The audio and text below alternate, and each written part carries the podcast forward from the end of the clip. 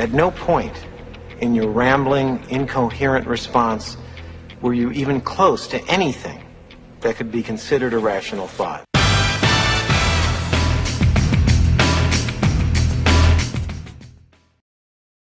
And of course, as always, we have plenty of rational thoughts on our show. We're going to have a good one today. My gosh, I'm excited to have our guest on. Um, the resume is is diverse as Forrest Gump, although he's much smarter than that. Um, Chris is a, a he knows each person's a gift, a talent, expertise, right? He lets that shine through what he does. Matter of fact, his first entrepreneurial endeavor was as a wildlife educator and studio exotic animal trainer. Yes, folks, he's laying, he has trained lions and tigers and bears on my and his favorite and search favorite, of course, search and rescue dogs. So in other businesses, um, he's been licensed by the U.S. military, all five branches, and numerous universities as well. Uh, when the pandemic came, he quickly created a thing called Pastor 2.0, where he combined his years of sales, marketing, branding for Nike and Under Armour, uh, curriculum writing for the Los Angeles Zoo High School, and he began focusing on launching and coaching the sacred space and other community leaders online. Uh, from there, he has worked, uh, began to work with more and more gifted, passionate, industry-leading professionals who want to create their own signature group coaching programs and the greatest legacy possible, uh, which led to the creation of Launch Your Life's Work, which is his, his signature thing. His current program, and I'm really excited to hear more about myself, is called the Author Launchpad. Uh, he helps authors and experts package, launch, and scale their businesses for what we want, right? We want more income, impact, and influence. So he's married, lives in Long Beach, and when he's not coaching, speaking, or supporting clients, he's either with his son golfing, working out, running, cycling with his wife, or as he'll tell us, I met just came back from Glacier National Park, my favorite spot. So without further ado, let's welcome to the show, Mr. Chris Trammell. Chris, how are you today? I am great, Doug. Thank you for that extraordinary introduction. Well, you wrote it, man. Guy. You wrote it. Yeah, it's a good one. Listen, uh, we want to give people a reason to stick around today. I understand we're going to talk about all the things that people think they should do to, to launch and promote their book, and most of them are doing it wrong. They right? are, Doug. And we're going to set them straight today. So, this is a very important show. If you're an author, you're going to become an author, want to be an author, don't, I mean, the content's important, but if you have a strategic way to launch it and campaign it and get it in the in the hearts and minds of your audience, they're going to be in sad shape. So, Chris, before we get into your super secret sauce on the Authors Launchpad, I want to hear more about how you got into that. You got this great thing with animals and all that stuff. How did you get into helping the authors? Uh, really great, and, and thank you. You know, um, what I appreciate most when I hear my biography back to me, and this mm-hmm. will get into how I got into authors, is sometimes we don't give ourselves credit yeah. for the circuitous, circuitous journey that some of us take in life. Mm-hmm. And uh, one of the things inside of my journey, I've, I've, been a track and field coach for almost 25 years. Uh, I was the curriculum writer for the Los Angeles Zoo High School, the science department to be exact, and that was about mm-hmm. 15 years. And then, you know, um, I did sales for uh, Nike and Under Armour when there was an opportunity for me to take my track and field background and to now leverage and create a territory uh, here in Southern California. Right. So, what I saw for myself is that there was three main tools that I used, and that was clipboard, chalkboard, and keyboard. Right, yeah. the clipboard is the tool of the of the track coach who stands there, stopwatch in one hand, clipboard in the other, yeah. keeping track of performance. The chalkboard being how we teach, how we break down concepts and make them digestible for students so they could go on and graduate and do what they want to do in life. Yeah. And then lastly, it was the keyboard where I had to write the curriculums. Mm-hmm. And so when the pandemic hit, I was able to look back, and this is to paraphrase all of it, and to say, what were my skill sets? Well, they were in performance. They were in being able to create macro cycles and microcycles of how to perform and what you had to do when, what we call blueprints or frameworks. And then the third thing was was that I was able to now take that branding and marketing aspect. So, pandemic hits, instead of using books as the content I was going to teach from, it mm-hmm. now became people's lives, people's mm-hmm. expertise, people's passions. And that is where initially it really started off with a a mm-hmm. pastor. Why you mentioned Pastor 2.0, I had an extraordinary pastor, one of these guys who transcended brand and essentially was do good, be good, speak good, leave good. And I say, Pastor, come on, let's put your stuff online. No, I don't like that online. That's, that's, Buddhism, actually. Those those those are the eight precepts. But go ahead. yeah, very good. Right, like, and that's what I think the the holistic human dynamic is is we want when we talk about legacy later in this conversation we talk yeah. about impact and influence mm. it really is you know that maslow's hierarchy of needs are we being our best and highest purpose and i was around these sacred space leaders who were really great and the gift they gave me is they would use words like my mission my life work mm-hmm. my purpose it wasn't how do I become a better Facebook ads writer? How do I do more copywriting? How do right. I do a lot of the mechanical minutia? They were mm-hmm. clear that there was one message, and that allowed me to quickly be able to distinguish that where we're all trying to reach is what is our life work, not just what's my purpose, but I say life work is your purpose in action. Right. I love that right? Because you could have a Phillips screwdriver, you could have a flathead or a hammer, but until you use it to create something, there is no work that's being applied to your purpose. So, yes, wow. declare a purpose, but then put it into work, and that is your life work. So, we'll unfold that too. But you got me excited, Doug. You flicked the switch early in this wow. conversation. It reminds me of that famous quote. Um, ships are sa- ships are safe in a harbor, but that's not what ships were built for.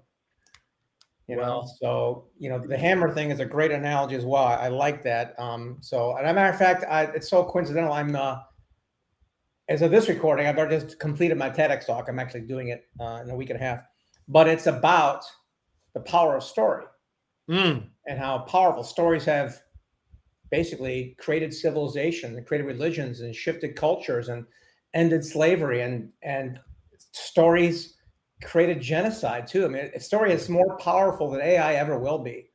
Yes. And, uh, you know, you can. Uh, there'll probably be an article going with my TEDx talk. Anyway, I digress. This is more about you.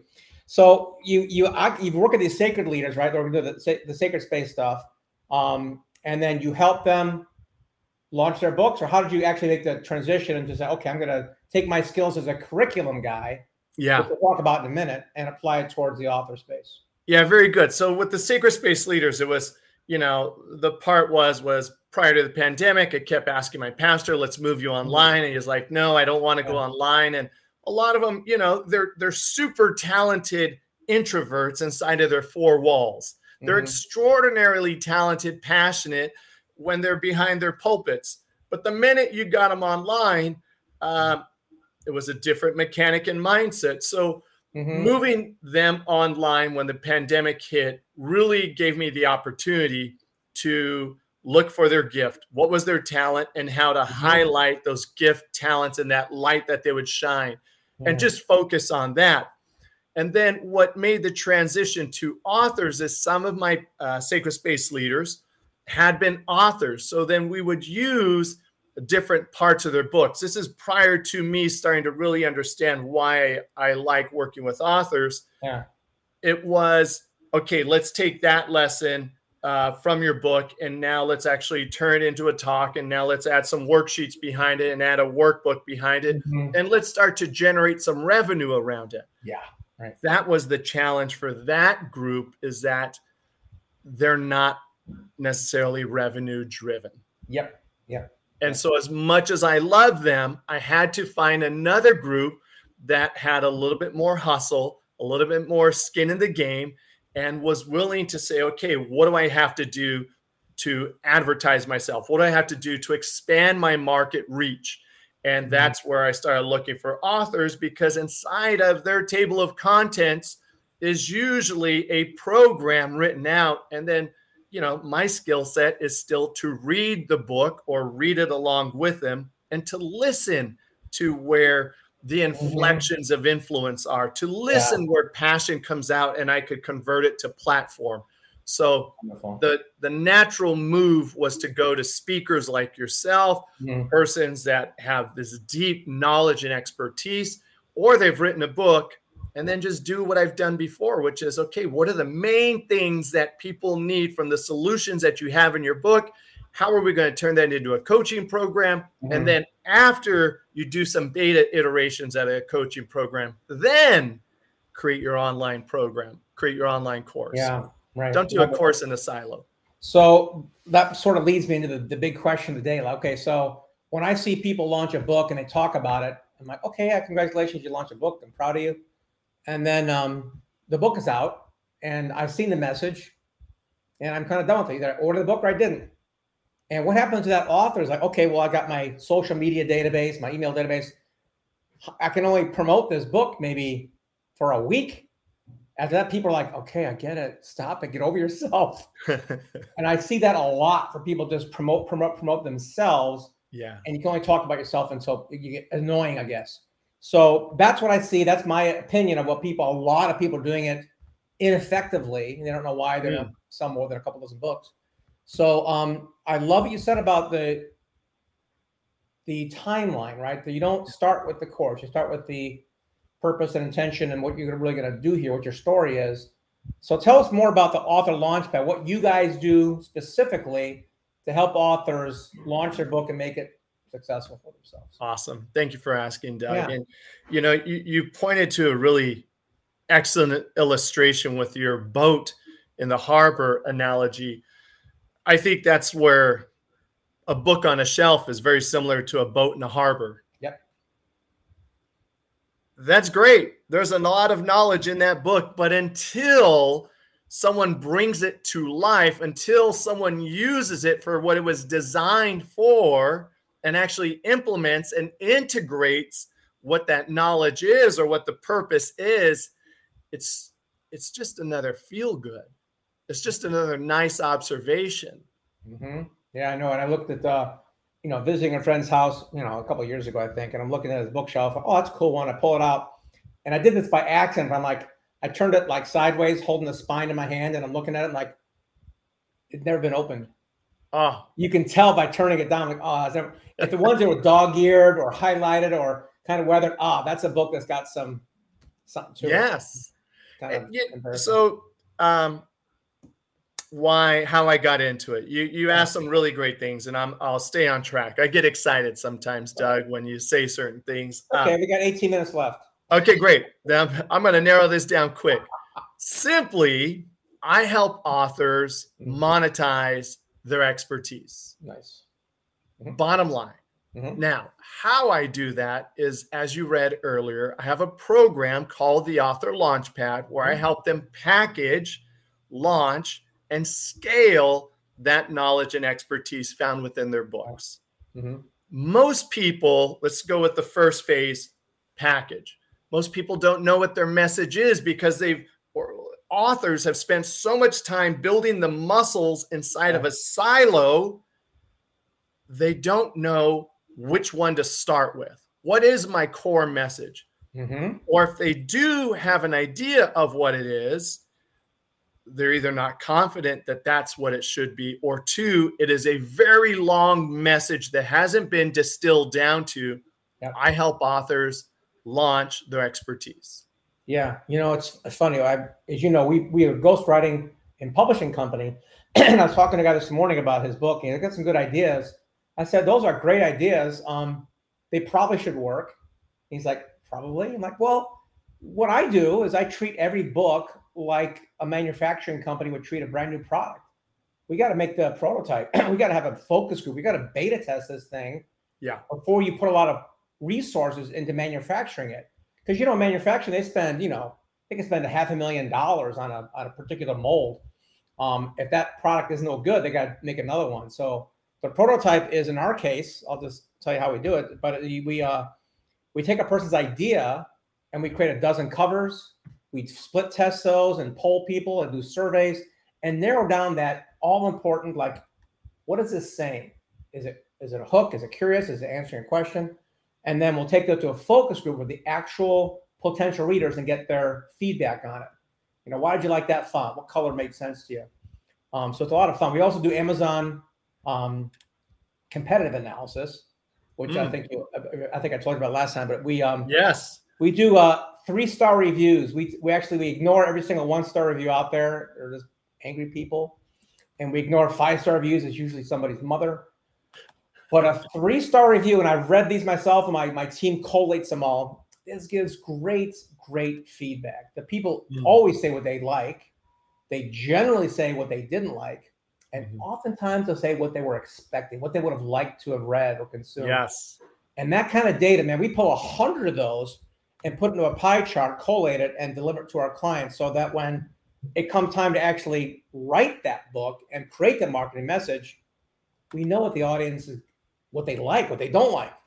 And we don't make those mistakes like everybody else, and we try to serve what people are saying. So you're on you're on the on, on the right track there about taking a you know maybe a little slow path to getting that curriculum built. And I got to tell you one more thing, and you I want you to expand on this point because I please I've seen a lot of people, myself included. I'll take the chapter titles, do a quick video, make a curriculum out of it, create a workbook, ask some questions, a lot of blank pages. There's my thousand dollar product, right? And it, it's it looks good, it works. Yeah.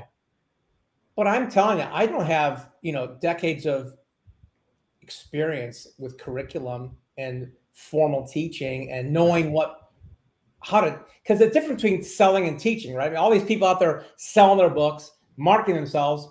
Teaching's different. It is. You got to create curiosity and interest in another person to have them open their brains and come to you. So I'm going to let you talk for a minute about how your curriculum design, I'm assuming, is like 10 times better than what people do on what they see on the internet. So tell us about how you design a curriculum. I want to hear all about it. Well, I um, thank you, Doug.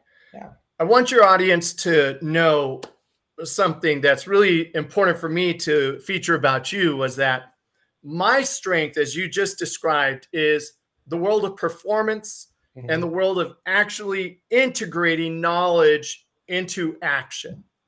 Books are repositories of mm-hmm. knowledge, but until they get opened up and turned into an action plan, a blueprint, a framework, a roadmap, they're just knowledge. And, right. you know, I know some of the purists do not like when I say that because um, a lot of people write books for the feelings, and I get it. Uh, but feelings haven't changed the world exactly. That's not true. Feelings have changed the world. It's the actions that we took from those feelings right. that have actually changed the world. It's the mm-hmm. actions that we took. So here's where the, the curriculum part came in. I was seeing more and more talented authors write books, mm-hmm. and they were colleagues first, and then they they'd come out from their silo and they'd be like, "I wrote a book." I'm like, "Great." Where's your email list? How big is your audience? How many people have you communicated with? And the muscle that they built inside of these silos of work, which we all had to go through, are kind of the muscles of the introvert. So, part of my curriculum inside of package launch scale is in that scale phase we start to work on the muscles mm-hmm. of the extrovert. Is to start to really why did you write this book yeah. in action? Not just i want you to tell me the simon sinek start with why which could have very profound reasons but the why that if I saw and it was measurable, that's the thing, Doug. Mm. Is it measurable? Is your book book sales aren't measurable for impact? They're measures of revenue. I want measures of impact. Did your knowledge actually shape and shift a life? And can you show me that? Can you yeah, tell me? You, how do you do that with a monologue, right? And you had a book where you're it's it's shipped across the country, across the world. Somebody reads it and they they think, they feel, maybe they take some action. The author rarely knows about that. Rarely right. knows about that. That's right. Unless they've got some tracking mechanisms or they know who read their book and have to ask them, right? I mean, yeah. that's the thing about Amazon, which I love Amazon. They're they're wonderful. but man, they're not sharing any data. You don't know who you're who's buying your book from there. You better you better have some other things going on there, or you're going to be in the dark, right? Yeah. Well, let's let's just take that Amazon. Here's a uh, I think a highlight that you shared with your clients. And for everybody listening, look, Amazon is not going to give you the email address of the people who buy your book. So you better have a QR code. You better have something that has people go back to your website from right. your book and has them opt in to one of your chapters, one of the worksheets mm-hmm. for your chapters, a uh, a lesson, a video sales lesson, um, not video sales. That's a different landing page. A video lesson um, of one of those chapters because mm-hmm. Amazon's not going to get it for you. So you could say, "Hey, I'm getting sales," which is great. You're getting your I don't know four dollars, maybe yeah. profit back. Maybe yeah. if you I don't know, Doug, what's the max someone might be able to make off a $15 book? 10? It's only about 50, 60%. So call it eight bucks, like that. Eight you know? bucks. Okay, great. So in the in the hour that it's going to take them to hustle to sell one book, I want them to sell one coaching program built off their book. So instead of eight dollars, they make eight hundred dollars. Instead of selling fifteen dollars, they can make $1,500. And uh-huh. now, uh-huh. what will that do for your marketing machine when you're starting to put additional revenue in there? Because. Look, if there's anybody who's going to be the biggest advocate for your book, is you. Yep, that's right. So, it's what you. are some of the best practices to do that? I've seen um, I've seen a bunch of different people. Um, one of our friends in the industry taught me this thing. It was so cool. He would put you know, because a, book is worth what 15, 20 bucks. Audiobooks, um, when they first came out, they were more expensive. They were like, you know, $25 audiobook. They're yeah. probably less now. But when he first did it, he would say, This is a great Amazon hack, folks. Um, he would put the QR code and the, and the link before the copyright notice, like on the very first page of his book. And here's what he said people do. I'm not sure if you do this when you look at books, Chris, but um, sometimes like, oh, looks so cool let me go peek inside. And they preview the inside of the book. exactly. getting leads without selling his book because people just go in there and then they go, oh, QR code, get it. So there's, I mean, it's it's, it's kind of disingenuous to Amazon. There you go.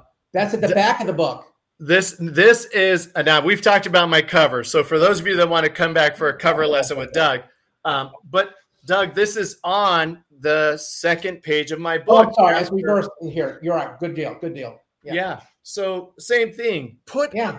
put something in there that moves them to your right. platform. Right. And make it super compelling. Like I said, at the time the book is 15 bucks. Your QR code should be something which is, you know, two, five, ten times more valuable than the book. Yeah. Because as you know, people they rarely buy it for the product, they buy it for the bonuses, right? So if you stack a really good bonus in there, um, it generally works works much better. What else have you do besides that? Well, um, you know, I, I, just want to take what you say, and this yeah. is where uh, the paradigm shift is mm-hmm. that people would buy for the bonuses and not the book. Yeah. Inside of my coaching, I believe that over time, people will buy for the access to the expert oh, yeah. and the book knowledge because they know it gets them closer to the solutions that they need for their lives that are mm. in that book because they now see oh that person has a program. Where's their book? And they stop buying for this small game of uh, what are the bonuses what mm-hmm. are my freebies right. and we start to move people back into how's it going to change my life who's going to give me the solutions not just for the minutia but really for the shift in mindset and for the momentum that's going to get me what I want in my life. Mm-hmm, mm-hmm. And that's a paradigm shift away from some of that traditional marketing, which absolutely better. still yeah. works. I like it better. You obviously, yeah, both work, of course. Yeah. But your your um your pro your style of that has a lot more legs to it because if people just buy for the bonuses, they get excited and it's an emotional sale. And like you and I both have things on my computer that were a bonus that I never opened. right? We all have things. Oh, this is cool. I get this. Where'd it go? I don't know. On my computer somewhere. The high, the endorphin rush is gone. Right? I got my, exactly. I got my forget something, something free or cool, and now it's over. I'm good. Yeah. So I like your idea of being more fundamental. Like here, I'm going to help help you with your, you know, because what's the expression you can use? Um, people don't buy information; they buy transformation. Uh, well, yes. Right. Yes. that's what you said about the the um, getting access to the guy. Yeah, I can get. uh uh You know, we'll just use a you know Grant Cardone's book 10x. Okay, it was a good book. I liked it. I I didn't care for him for many years. And I got his book. I'm like, ah, I kind of like it now. Um, am I going to you know spend 20, 30 grand for access to him? Depends what my problem is. Right. If I think he can solve it, heck yeah. Yes. Because I've already tried on my own. And we can call we could talk about coaching because you know Chris coaching.com is a great site where you can get things like that. You can go and look at his author launchpad there. Thank you. But having having someone do it for you or guide you, or more importantly, avoid the landmines Yes. is uh, super valuable. I'm a big fan. I've had many coaches in my life and consultants, and each each time it's been a good thing. I think that's, you know, thank you. I'm going to take that. I mean, I'm going to put on my glasses now, Doug, so I, Yeah. I sound more Oh, intellectual. smarter now for sure. Yeah. Um, one of the things that I see, I would assert that many, and then now let's to be clear, I work with nonfiction authors. If you're the next J.K. Rowling, C.S. Lewis, George Lucas, and you have a fiction book that is just completely filled with the lessons of living well and living life, I'll work with you. Right. Yeah. But I don't do Harlequin. I don't do fantasy books. I work Yeah. with nonfiction. Right. Um, most of my nonfiction experiences is that the authors have a little bit of an identity issue. And Mhm. it is the identity of issue that I am a writer and I am an author. Yes, you are. But that does not generate impact and influence, and it doesn't allow people to integrate the information into their lives. There is a shift for especially this new world where we're we're becoming more digital and as people are looking to pull back and still say, well, where's that personal connection inside of this digital world? The author has to have an element of coaching and an element of being able to transform through coaching. A book in and of itself is not going to transform anybody. No. It even when people say, "Well, well, let's let's take the Bible. Let's I'm gonna go as deep water right now." Go for it. On its own, it is a masterpiece of a collection of writings Right.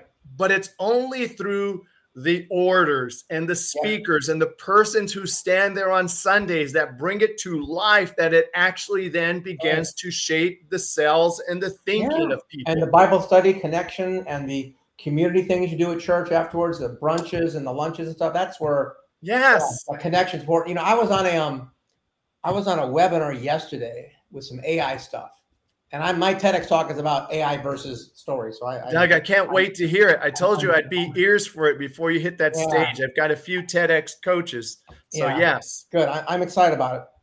And in this webinar, I'm looking at this guy who's a brilliant former physician, designed some really good AI software that combines everything. I mean, it's like your Swiss Army knife of AI. It'll do images, writing, videos, and it does everything. It's one platform. Like this is really good. And the Yeah. people in the webinar are going bananas for it. Oh my God, this is going to be so good. I can get everything done instead of taking me eight hours. I get done in eight minutes. Okay, that's great. And I'm watching these people get all excited. I'm like, man, I, I think maybe my age is starting to creep up because I remember when it was cool to be a blogger. You know, it was like, right. you know, the word weblog, right, was the first thing for became blog. And as of last year, I looked it up. There's one blog for every seven people on the planet. Oh, my gosh. You know, and it used to be cool to have a website. Wow, you got a website now, even gonna have. It used to be cool to be on TV. Now we're gonna have a TV station. They can stream. Everybody has a studio in their pocket, and when I see all the AI content coming on, it's gonna get more and more prolific. I see danger, sadness, and opportunity. I see danger. Everyone's gonna be creating content. And It's Wow. all gonna be, you know, AI generated. Okay, that's nice. Um, opportunity that makes you sad because everyone's we're going through the same cycle of everyone can do something everyone can be something Right. um but it's an opportunity because the connection that's one thing that that's a totally human thing and as of now as of this date right ai is not going to connect with people i mean who really has a relationship with siri you know i mean unless you're making Japanese sex robots, there's really no relationship with AI. It's a it's a tool, right? So I think that as this it gets more and more popular, there's going to be a big rise in connection. I mean, Yeah, our marketing for next year, we're focusing on going and meeting our clients in person. That's going to cost a lot more money, but you know, we do we do all right. So it's um it's important to have connection. And I think what you're talking about here with the curriculum, do you also promote these guys doing like live things where they can have those dialogues and stuff too, not just videos? Yeah, you know, going back to that, um, the the coaching aspect is one of my coaches really is like, hey, that know like and trust factor, Right. you build it by going live. And Mhm. so all of my clients, I have a, a sub program called Be Brave, Go Live, where I coach people not to be deer in headlights and I coach them to be articulate and to Right. stay with one theme and to deliver one message. And I've just built that inside of the scale phase, which is how do you practice going live? And so you talk about those either aspects of your book or those themes that will lead back to your book so that people start to see you as that expert because you've got to be top of mind. We know that it is a saturated world now and you've got to be showing up often. You mentioned Grant Cardone yeah, and not long ago, first time I same thing, you know, Grant was just one of those edgy guys. yeah. But I read 10x habits and it reorganized my cells about you got one life to live. You Yeah. got to get out there and share what you got. You got to be mm-hmm. omnipresent. But Yeah. people push back against that, Doug, because it requires an element of skin in the game that most people say, I wrote a book, you go sell it for me. That's not skin in the game because Yeah. they know it's that crossing that threshold of the tip of the hierarchy of needs of self-actualization. Yeah. Yeah, we um, you know, we have a good list of you know VIP clients, and we we charge a good penny to to ghostwrite and publish a book for people. And had- again, this morning, a guy asked me, "Okay, well, I got a question. It's a loaded question. I know it, but I got to ask anyway. But like, what's the success rate?" And I said, "Oh, it's 100 percent." He's a, and he, you know, dramatic pause. Goes, "It's 100 percent if you if you put work into it. You know, you'll get some result from it. If you put nothing into it, you're going to get 100 percent of nothing. It's just it's 100 percent." and it's just it's just funny. I remember. Do you remember what's that one book? Uh, did you read the book The One Thing? yeah. Right, Um, Well, uh, Keller Williams guy and somebody else. I forgot his names. Right. that's So, right. Um, buddy in our industry uh, did an article on it, and he said when the book came out, good launch. Of course, of course, he's you know Keller Williams, decent launch, and like most authors, then you know, then nothing, nothing. Okay, I did my launch. Everybody who knows me got the book or wanted it. Excuse me. Now what? How do I campaign this? Yes. One second. Sure. Uh, TV timeout right now while Doug's talking. If you'd like to Oh, find, Spit. there we go. Well, the line I use from reading the article, he just read his own book. he just did one thing Yeah. over and over again, which was media interviews. making yourself part of that omnipresent. Um, go on podcast. I will. I got you, Doug. Here's what I'm going to share right now. Go on podcasts that are within the industry that you are trying to penetrate and you're trying to generate sales in. Go on their podcasts. Like, look at Doug and I. The part that I never got to say is I call myself the AP guy after publishing. I want to work with you once you are about to publish your book and once you've published your book. I'm not a great book coach. Actually, I'm really good. I just don't invest my time there mm, because mm. I don't want to edit. I don't want to do those rewrites. I'm going to send you to BP experts like Doug. Yeah. Those are the persons I want you to go to the mm. before publishing experts because if you look at how someone like Doug and myself work, we're like a relay team. For all of you who can remember track and field in high school, Yep. Doug runs one leg with you. I'm going to pick you up and take you to the finish line of really having your Mhm. book exist in the world. Just because it was printed and published means it is tangibly in the world, but Right. it doesn't exist and impact in the world until you bring the content Yeah. to life. It's one of the, one of the, one of the, reminds me of one of the worst movies in the world. Field of Dreams. If you build it, they will come. Oh, Liar. it was a great movie. I'm joking, but Yes. the message: if you build it, they will come. It's uh, you know, every marketer's dream and, and every it's a nightmare because it obviously doesn't happen. it got distorted, man. They used it the wrong way. yeah, yeah. It's a good movie. I'm just joking about that. Yes. So give us some uh, before we uh, get uh, finish up here. Give us some key takeaways. What are like three things someone can do to launch their book or do it effectively, or three mistakes they can make and avoid? Give me something. Okay, great. Thank you for asking. So uh, here's one I would say is, well, I'm going to talk about the the AP part, the after publishing Right. and launching yourself as an author expert. That's really, I think, where our nonfiction individuals want to, you know, I say there's core human injuries. We want to be seen, we want to be heard, we want to be safe, we want to be acknowledged, and we want to know our worth. Right. Everything is built inside of that. You could hear my behaviorist come out. I'm going to invite each and every listener here to start to go live, preferably on Mondays, and start letting people know the content that you're going to be inside of your book. And that's what you're going to start to go live about. So, as you complete one chapter, I want you to do a short summary and go live about that. And at the end, say, if this interested you, I invite you to sign up for my uh, coming soon book. Right. right. Start Yeah. to build your audience. Don't write the book in a silo without an audience. So there's Mhm. one. I want you to go live and I want you to go live about the content of your book. Two, if it's the Rotary Club, if it's the Elks Club, if it's the Mooses, the Optimist, find the group that wants to hear you come and speak Mhm. because you're going to start to listen for how does my audience respond in real time and that's what you need to remember and then go back and refine that chapter based on what is the energy you get back from people? Doug Wow. you could see i'm an introvert. I don't work on energy. No wrong. I work on energy.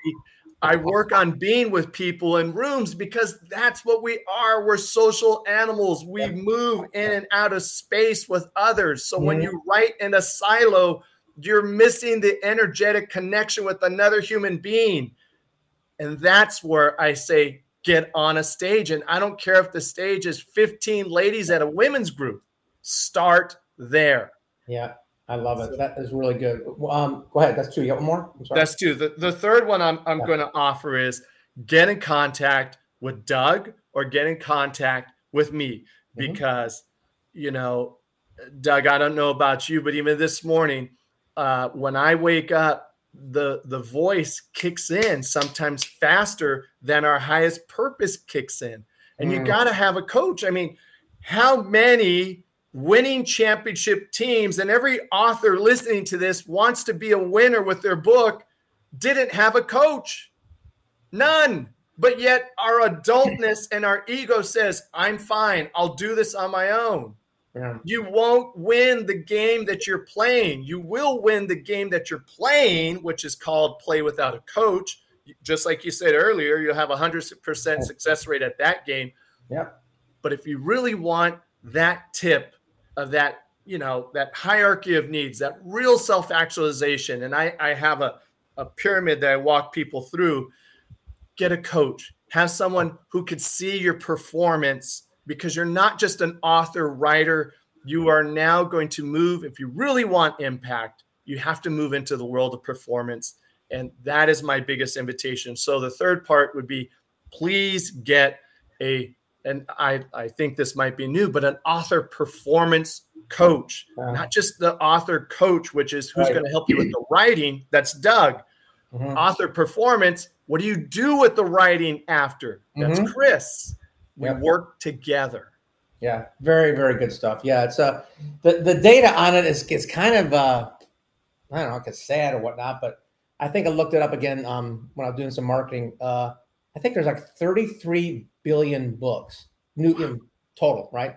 That's a lot, you know, 33 billion. There's about 2 million new books every year. Oh, Every year. Every year, 2 million new titles. Now, people think, oh, I'm an author, no, I'm special. I'm like, Yeah, you are because still the University of Michigan did a study. 81% of people think about writing a book, less than 1% do. So you're you're unique, but Yeah. there's a lot more unique people out there who are publishing stuff. And I say this about publishing. Like, yeah, self-publishing is kind of cool. It's a it's the best and worst things ever happen. It's the best because I don't have to, you know, succumb to the man and tell him, oh, you're good enough to publish. I can do it on my own. Right. Well, it's good. It's, it's good. Anybody can publish. And it's horrible because anybody can publish. So Absolutely. it's, it's why it's important to have somebody can make the words work and then get in the hearts and minds of your audience with extra content and multimedia stuff and courses and most importantly some results from your tutelage Yes. so their lives improve and they can do the most important thing which is share it with somebody else you know Absolutely. who's a, what does Joe Rogan make? 100 million or something like that for his, his show? Some big number. Have you ever seen an ad for Joe Rogan? No. Not one. Not one. and Now- that's that that's the omnipresence. And you know there's i think the big part about that is you know um authenticity. Yeah. uh he's he's being who he is. Hmm and he's also um he i, I want to say i believe when i listen to him he's a really smart guy. Like you know he's he's jock he's extraordinarily talented inside of mis- mixed martial arts but he is learn a learned individual who appreciates bringing his knowledge forward and it's so mm-hmm. engaging and compelling.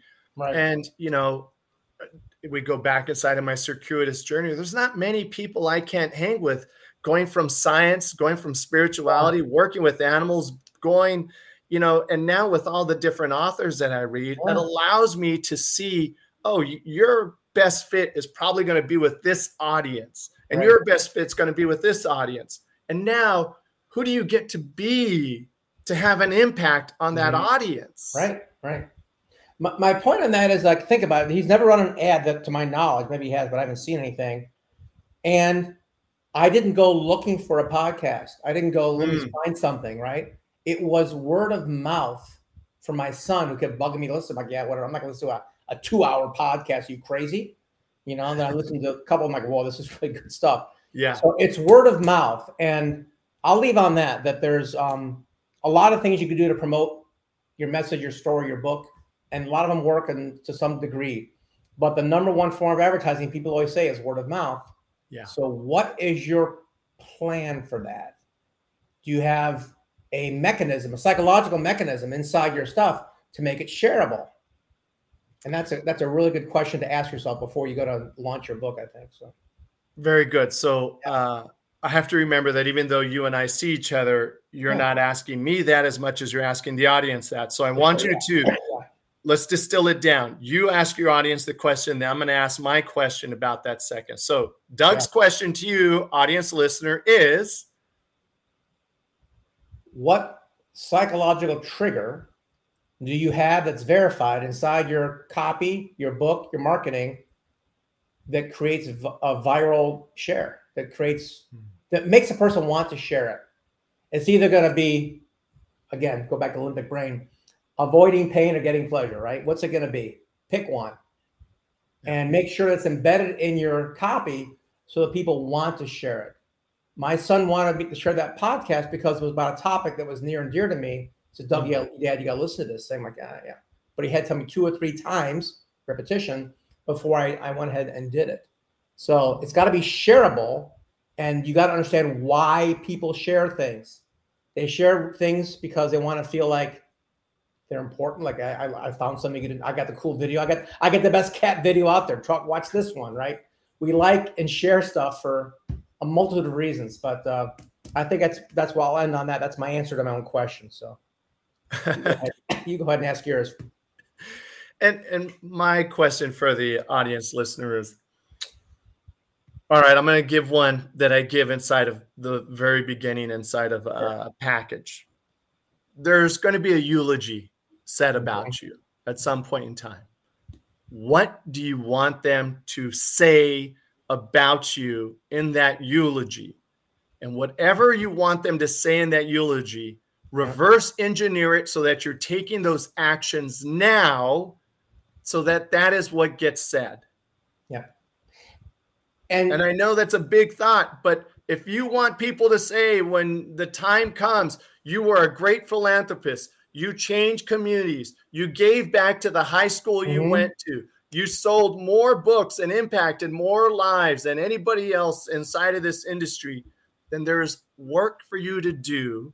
And how do you get to reverse engineer it? Because it's yeah. not impossible, it's very possible. You know, of all the goal setting objectives, things that we do, which are always like, well, that'd be nice. It's a wish, a dream. Yours is 100% going to happen. You know, we are going to die. there will most likely be a eulogy. We're not making this stuff up, folks. It's going to happen to all of us. So I think that's probably the best, probably the best marketing goal setting advice I've ever heard. You know, is to write your own eulogy, be serious about it, and if you want to get real serious, get one of those countdown timers that calculate your age and put it. You know, oh, I got ten thousand you know days left, whatever it is. So, yeah. Yeah, Doug, thank you for that. You know, yeah. you said at the beginning, I went to Glacier National Park. One yeah. of my goals is, is, you know, uh, when my father passed away, he asked to be cremated. He loved national parks. I grew up knowing the back of the Sierra Nevadas and Yosemite like the back of my hand. Yeah. And I had a, a, little urn with me that mm-hmm. I sprinkled some of my dad. But in the national parks, part of my philanthropy is is to go and do my life work and support national parks is to right. be a donor and a philanthropist to the saving of the environment to the saving of the ecosystem to the best of my ability mm-hmm. but i can't do that in a silo if i'm hoping someone else sells and markets my books That's i have right. to show up with the Doug Crowes i have to show up wherever i could show yep. up for that to have an even have a chance to exist. So whatever you say, mm-hmm. that last day they say about you, you've got to reverse engineer it and be working on it today. I love it. Hope you make uh, all your all your uh, clients write that out. That's a good one. Chris, uh, Chris, Chris Trammell with two L's, coaching.com. Check it out. And if you want to go to the author launchpad, the extension, the dash author dash launchpad, and you can learn more about what Chris does He'll help you uh, do a better job with making real money with your book and making sure your message is in alignment with your passion and values. So, Chris, thank you very much. Appreciate your time today. I appreciate it, Doug. Thank you. And and for those guests that are here, um, I I did want to make something to. I'm gonna. I've, from this conversation, you've mm-hmm. totally inspired me. So if they go to theauthorlaunchpad.com okay. uh, forward slash TAL underscore gift, there will be a that same eulogy worksheet that I do with my clients. I will put that up. I I don't think this will be up in the next 24 hours, but I yeah. will have that up within the next 24, 48. So by the time they go to theauthorlaunchpad.com forward slash TAL underscore gift, that mm-hmm. exercise will be there so that we could transform no, more nonfiction authors into philanthropists and the difference makers that's in their heart to be. They want to be absolutely. Chris, thank you so much for being on the show today. Appreciate it. Come back again sometime, would you? I absolutely will, Doug. Thank you so right. much. You bet. My pleasure. And that concludes our show for today in the Author Brand Show. You're going to want to take notes. And if you didn't take notes, don't sweat it because click below here. Your show notes are there. Chris's website, his link, his free eulogy framework, all the, everything you need. So subscribe, like, share, comment below. Appreciate you and have a great day. See you next time.